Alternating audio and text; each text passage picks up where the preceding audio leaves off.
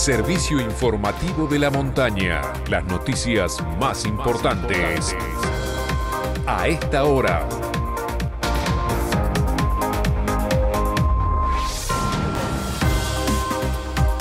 Mediodía en la República Argentina.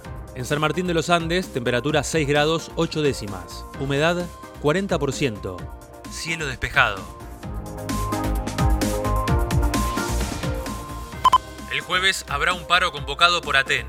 En asamblea del gremio docente que se reunió ayer por la tarde, se decidió convocar a un paro de las actividades para este jueves 29 de julio, exigiendo la renuncia de la ministra de Educación, Cristina Storioni, y el subsecretario de Obras Públicas, Roberto Deza, porque consideran que son responsables políticos de la trágica explosión en el establecimiento educativo Albergue 144 de Aguada San Roque. Hubo un 71% de ocupación turística durante el fin de semana. La ministra Marisa Focarazo confirmó que más de 37.000 turistas llegaron a la provincia eligiendo principalmente San Martín de los Andes, Villa Langostura, Villa Pehueña y Cabiagüe. Corte del suministro eléctrico.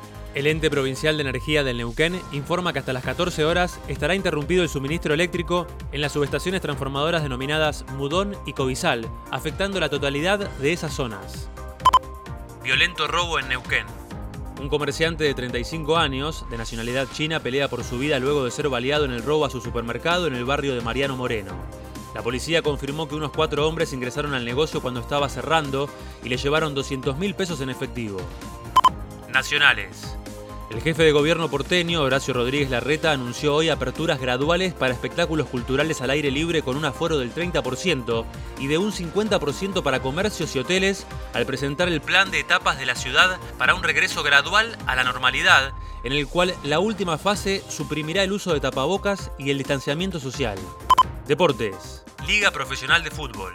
Hoy comienza la tercera jornada con tres encuentros. Huracán Colón, Aldo Civi Racing y a las 21 Boca San Lorenzo. En la bombonera. Juegos Olímpicos Tokio 2020. El seleccionado argentino de rugby 7 se clasificó semifinalista al vencer a Sudáfrica 19 a 14. Su próximo rival será Fiji, hoy 23:30, en busca de la final por la medalla dorada.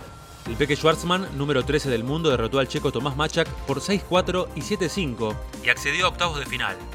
En tanto, la rosarina Nadia Podoroska cayó ante la española Paula Badosa 6-2 y 6-3 en la tercera ronda de lo que fue su primera experiencia olímpica.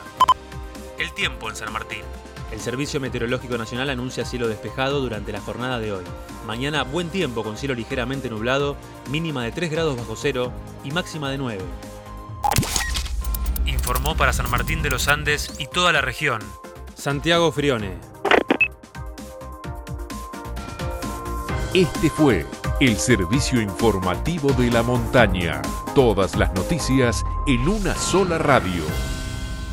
Seguí informado en FM de la Montaña y en fmdelamontana.com.ar.